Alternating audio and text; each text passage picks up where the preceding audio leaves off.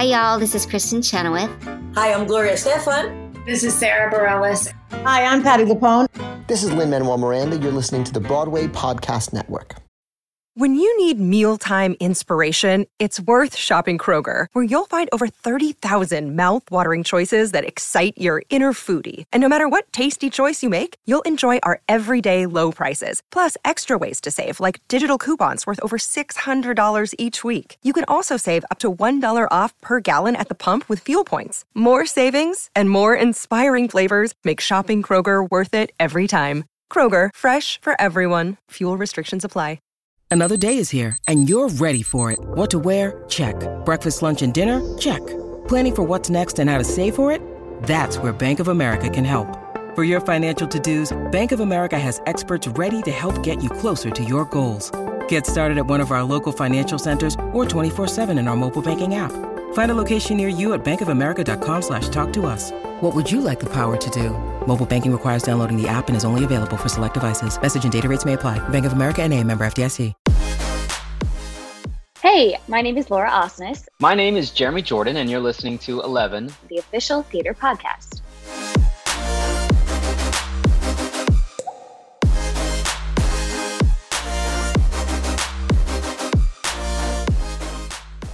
Hello and welcome to 11, the official theatre podcast that brings the biggest stars and creatives together in one place to discuss life in the arts.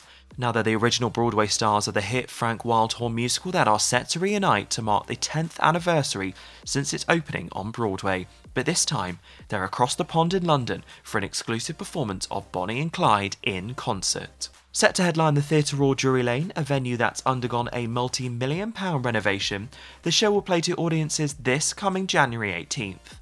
But for its stars of the show, 10 years later it might be, but this is a reunion of many parts, who revealed to me here that they've only sung these songs together once since their closing in New York. So why now? Why London? And why return to a show that they both openly admit has helped bring them to new and often unexpected international audiences?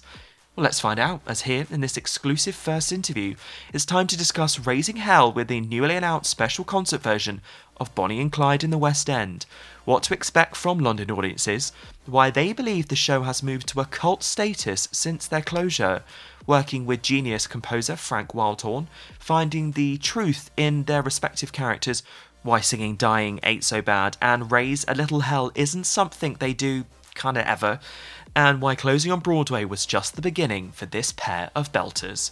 Yes, it's the incredible and original stars Laura Osnes and Jeremy Jordan on this, an extra special episode of 11, the official theatre podcast. To meet with current restrictions and to stop the possible spread of COVID 19, Laura, Jeremy, and I connected for this conversation digitally, so please forgive any brief moments while we wait for the internet to catch up. Enjoy.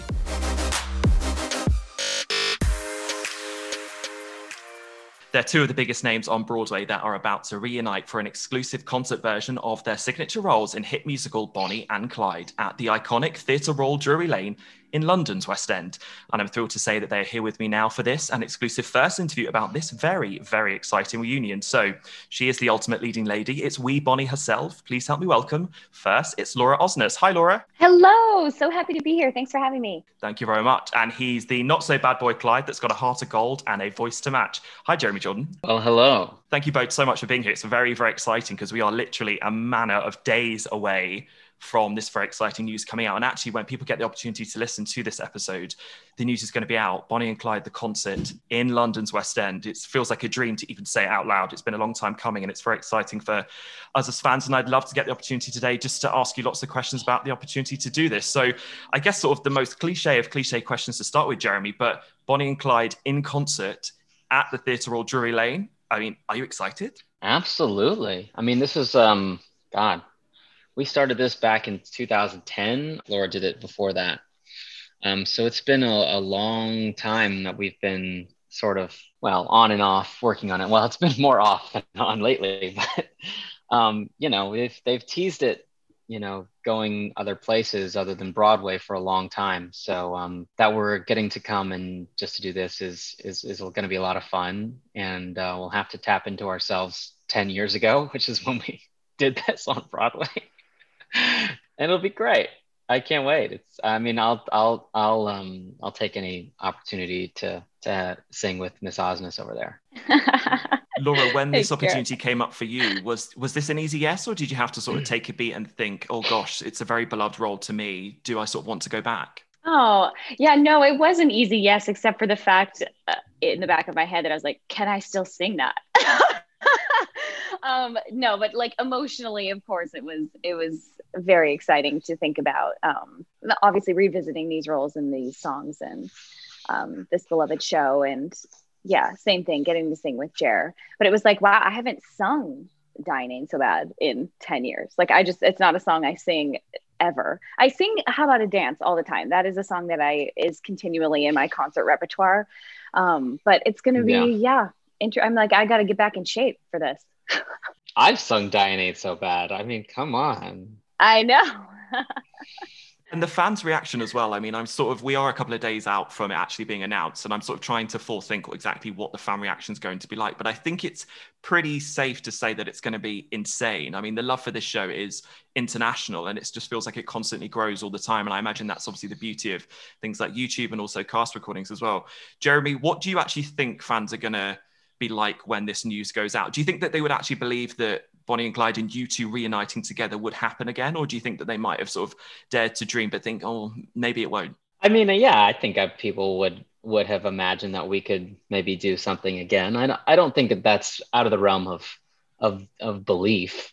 But yeah, I think people are going to be really excited about it. It it did sort of take off after we um, did not do so well on Broadway itself, and uh, you know, it's become this big cult favorite and you know all around the world people have done productions of it from you know the high school level all the way up to you know pretty decent size. Well not quite the west end but um, you know it's it's it's it's a pretty it's a pretty big show and um, it's something that we really poured our hearts into.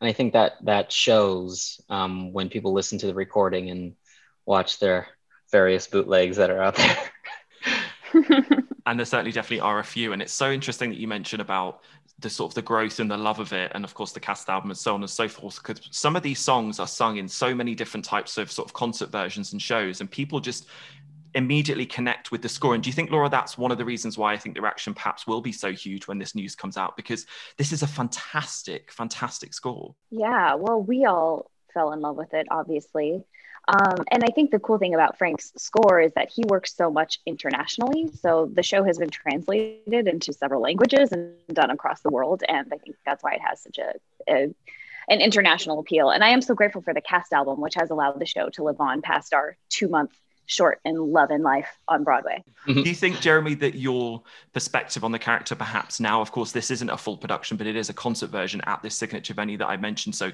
it certainly will feel like the real deal. Do you think that your perspective on the character 10 years on is slightly different? Do you think it will have changed? Yeah, I think it will have changed for sure. I mean, I've certainly lived a lot more than I had 10 years ago. Um, you know, I have faced a few more things in my life that maybe I hadn't faced before. Um, granted, I'm much older than Clyde was before he died um, now. And, you know, I have a family now, which is something that he never really had, at least not of his own. But I do think those sort of things, you know, offer a different, unique perspective on things. Um, but I, I think it's going to be more of me trying to tap into my younger self, you know, maybe with a few, a few lessons learned, um, you know, throughout throughout the years. I mean, I haven't luckily been involved in any shootouts or bank robberies. So, you know, not since I was really young, you know, it's, it's been a long time since I've done those sorts of things. I love that. No shootouts, not, not this sort of 10 years anyway, perhaps maybe, maybe the next one. Yeah. Laura, you mentioned about the sort of the reaction and the fans, and, and I imagine what it's going to mean like for audience members. But for you as an individual, as an actor, I feel like it's quite rare that you get the opportunity to be able to go back to a role 10 years later. And for you, do you find that prospect quite exciting? Absolutely of course as jeremy said you li- we've all lived more life and we have new perspectives and new wisdom and growth and um, development that has all happened in the last 10 years. So, um, as artists and as people. So, I think it will be really exciting to revisit. I also like coach kids on this material a lot. And so, I like, I feel like I know.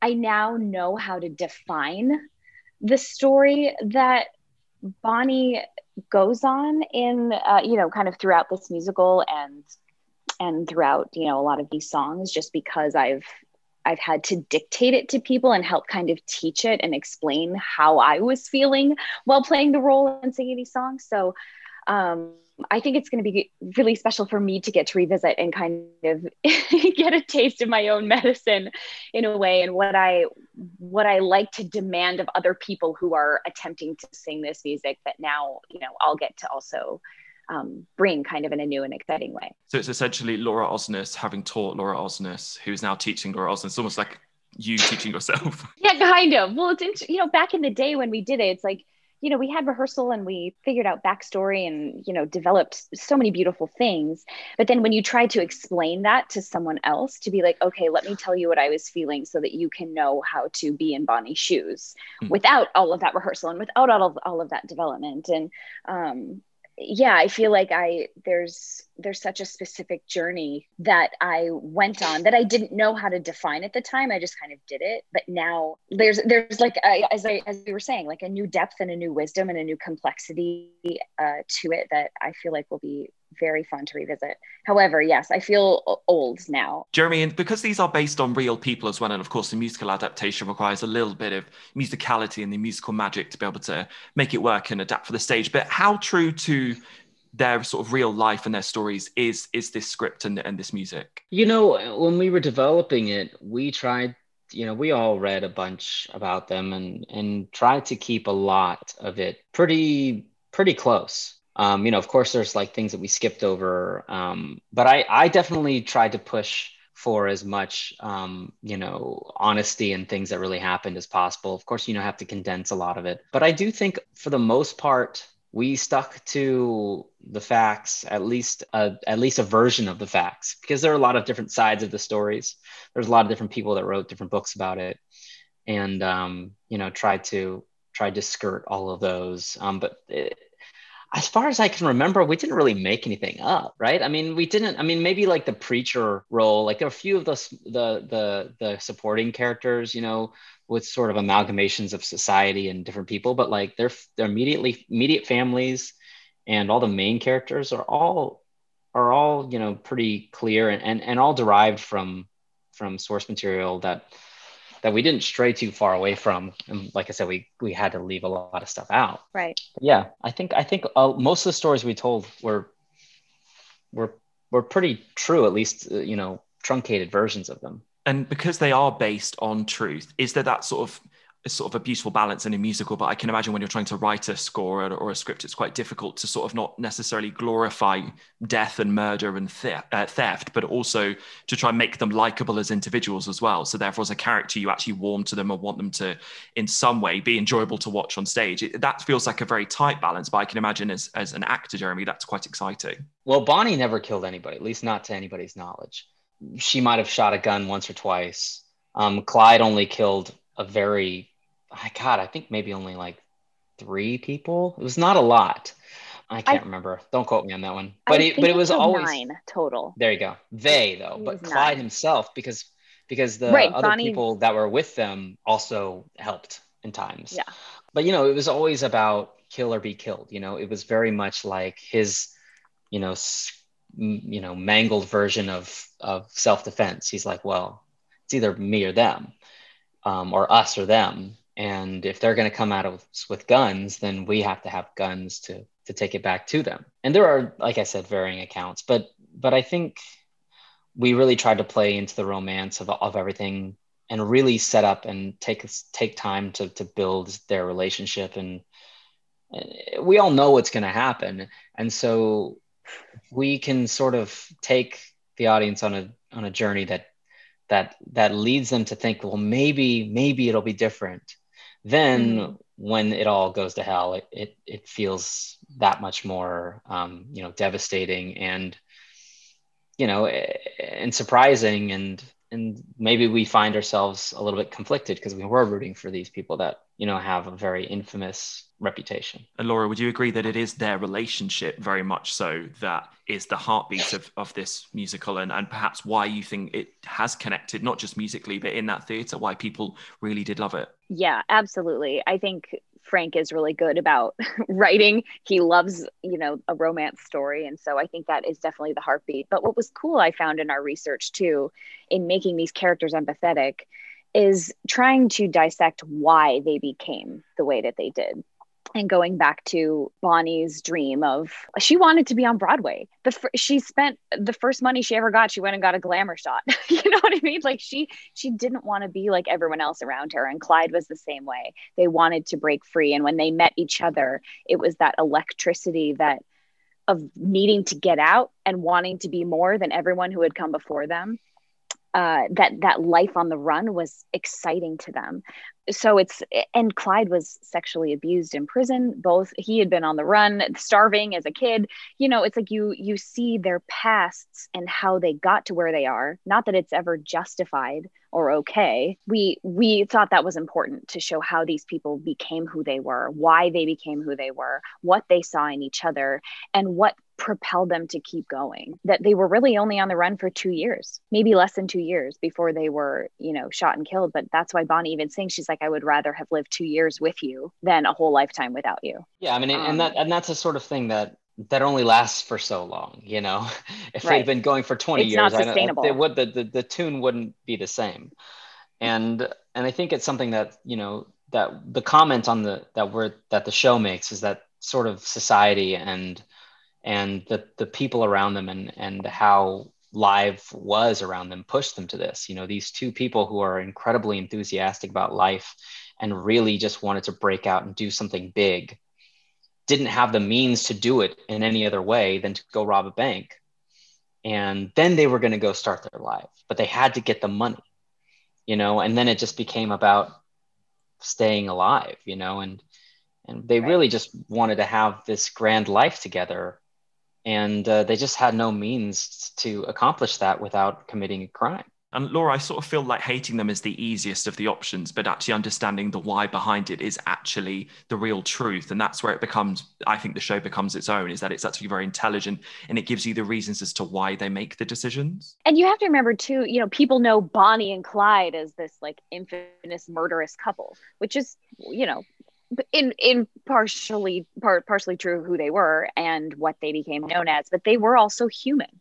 They were real people who felt feelings and had fears and insecurities and dreams and and passion and so um, exploring all of that and and making them human and remembering their feelings because we saw the excitement of their life on the run but then we also saw them freaking scared you know when they were about to get shot and as as Jeremy said, it's like you, it was, it's him or me, and what are we going to do? And thank yeah. God they had each other. Well, I think, I think one thing that, uh, that this sort of makes me think of is, is going back to play them as, as um, 10 years later, having lived life experience. I think, I think it's, for me, it's going to be an approach of like, they just didn't know how to deal with the, the yeah. cards they were dealt. They didn't know how to deal with the road, the path that they had chosen for themselves. They didn't have any idea any idea of how to emotionally they weren't emotionally equipped to handle any of this and so the way that they handled it was was just in the most unhealthy way um, right and uh, and so I, I, don't know if i ever really fully considered that back back in the day but i've been to therapy now and learned a lot yeah Laura, can I just push back on something you said more towards the beginning of our conversation? And that is that it's you think you haven't sung Dying Ain't So Bad since you sung it on Broadway. Do you, do you really think that's true? I'm, I'm sort of quite surprised by that. I sang it once at the reunion concert, the Frank and Friends reunion concert at 54 Below. It's a song that, for me, taken out of context, can't be done justice. So when kids try to sing it, I'm like, "Are you sure?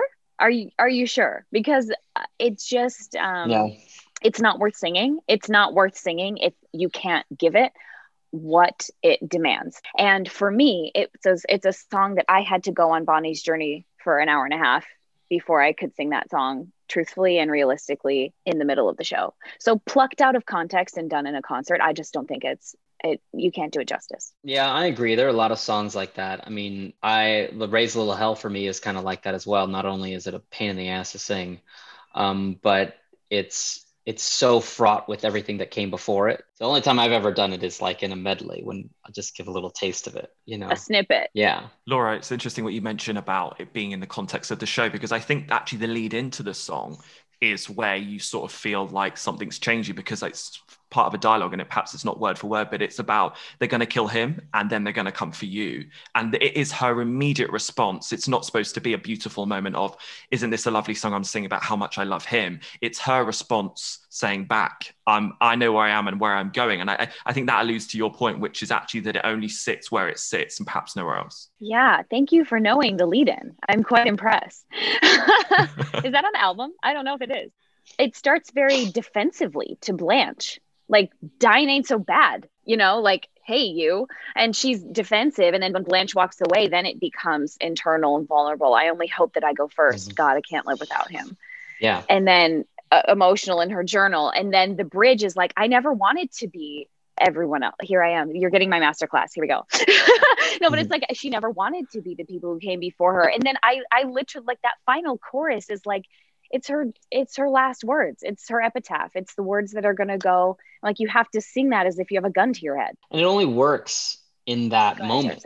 it's it's not like that's not like her mantra like that's not how she lives her life. It only works in that moment of like despair no. and defense and desperation. Like as so many people look at that song like oh it's such a beautiful sentiment. You're like no like this is like this is like this is someone who's desperate who has no choice but to have this outlook Jeremy, in terms of audiences, doing this at the Theatre Royal Drury Lane, I mean, it's an iconic signature venue. I think it's part of sort of the top three alongside the Palladium and the Coliseum as the biggest, most exciting venues that London has to offer on the world stage. And for you getting to do this show in that space with, I think, quite a couple, if not 3,000 people, a lot of London audiences who have, most of whom I imagine probably haven't seen the show, but come along loving it for you is that strange that it's in a completely different side of the world and yet they're obsessed and they love it and they want to see you guys together in this in this show or is that exciting i guess how do you approach it I think it's exciting. I mean, aside from like the little reunion concert thing that we did at 54 Below, which is the opposite because it's like 100 some odd seats, we never played this show to, to full houses.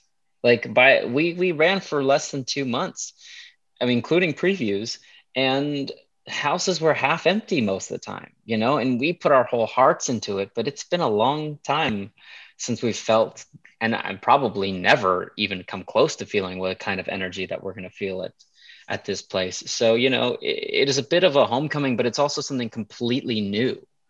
You know, it's going to be a completely new experience for us, 100%. You know, because yeah, a lot of people won't have seen it, but but it's less that and more of the like what could this show have been you know if right. we were already stars at that point which we weren't not really. Uh, well she was more of a name than i was but but we weren't you know and the show wasn't loved at that point. It, people were still coming with question marks you know and uh and, and laura and i have gotten used to that kind of response because we do concerts and cabarets and stuff like that and have made names for ourselves since then but we didn't have a right to expect that and we certainly didn't have that expectation. Do you agree laura yeah, 100%. I haven't performed in London like Jeremy has. So I think Jeremy has his like London audience that is, you know, so excited not only to see him, but to see this and then to see us. I feel like I've had the opportunity to a few times and it just hasn't worked out. So I'm excited to get to kind of make my London performance debut. Well, I'll tell you right right offhand, the best audiences that I've ever had have been in London. I mean, hands down. You know, in terms of per yes per you know per person you know you know you had bigger venues smaller venues but like if you if you take the ratio of it all i i think the that the london audiences have always been the best at least for me Aww. they're known to be very very docile and genteel but um, yes. i have not had that experience was about to say, I've been to one of your concerts. It's never, ever, ever like that. They just clap, scream, and cheer. That's all they do from start to end. They love it. Well, I hope it's the Yay. same because it's fun. It will be the same, definitely. And also, inside is a theatre royal Drury Lane, which I know keep going on about it, but this is such a beloved venue, and it's also had a massive facelift. I mean, like forty something million pounds. It's been getting the Botox and everything treatment. So you're like one of the first concerts to. We're going to have the whole there. set. No, I have no idea. I don't. I don't think so. Like, maybe. I hurt myself so many times on that set. I know you did. Oh my gosh, we both did. Laura, we've spoken mm-hmm. about its time on Broadway, and I think it's just good to acknowledge that unfortunately it didn't get the time that it deserved. I think it's probably the understatement of this entire interview. Why do you think that was? Is there a specific reason you think 10 years on, as you can put your finger on perhaps just why then wasn't the time, but perhaps now is? Uh, we started previews November 1st and opened December 1st. And I got to be honest, it's not a holiday tourist production. Um, so I think the the timing of it was not um, not the best. And then January tends to be the slowest month on Broadway. Tourism stops, everyone spent their money at Christmas. No one comes to New York in January. So if you don't have enough of a footing um, and you know pre-sales and a time to establish yourself and your reputation and word of mouth to sell those tickets by January, everything most things closed January 6th. But they opened the year before, or they opened the summer before, and we had just opened. And I don't think didn't have time. So I think a lot of it was the timing, unfortunately. Um, I do think the show was great. It wasn't a perfect show, but you know, once we announced that we were closing in the final week and a half of performances, the theater was packed.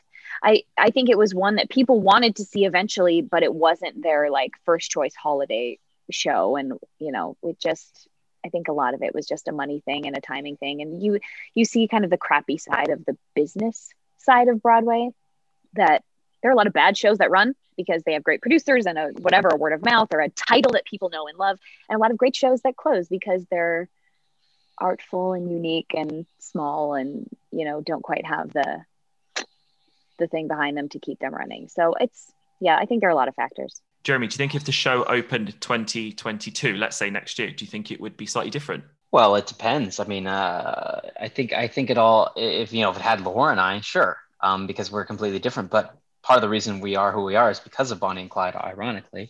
And um, you know, yeah, it's it's all about it's all about how you know it's it's all it's all business stuff. You know, I I don't think that the show was ahead of its time. I don't think it was like something that you know people just didn't get. I just think they didn't come see it, and for whatever reason, people didn't show up and that's why it never went anywhere. And then we did the album you know we scraped together every last penny that we had and we made the album. And um and then people were like oh dang. Yeah. We actually we actually recorded the album after we closed remember yeah. we closed mm, december yeah, 31st or december 30th or something yeah. we got we all got back together january yeah second or third and recorded the album Oh, I was going to say the the other reason Bonnie Clyde had to close is because Jeremy had to do Newsies.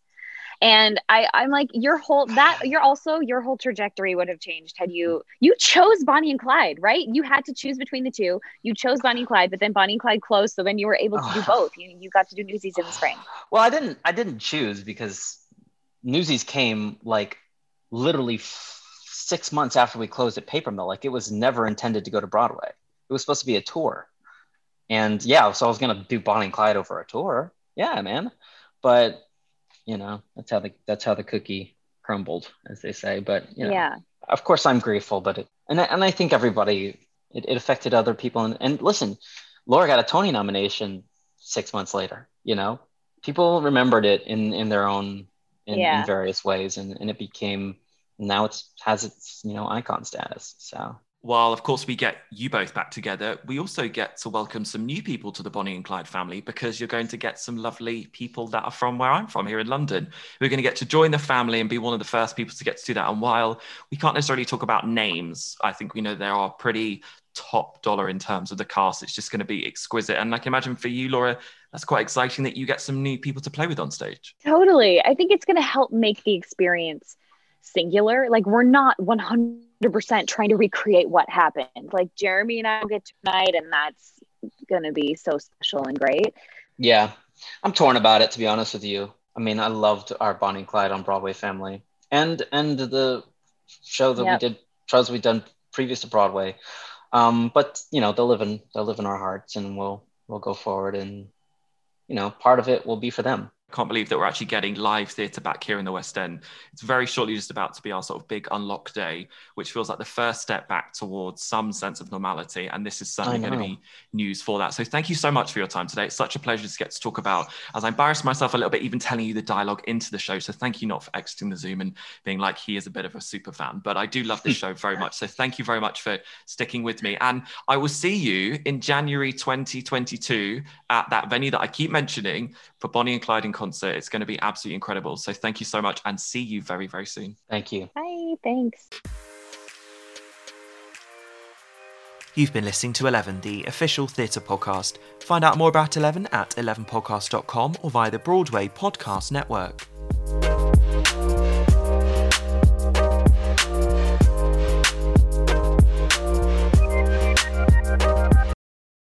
Hey, it's Leslie Odom Jr. here on the Broadway Podcast Network to tell you about the Rise Theater Directory, a program of Maestra Music. Rise is a national online resource designed to connect and empower backstage and administrative and creative theater professionals from underrepresented backgrounds.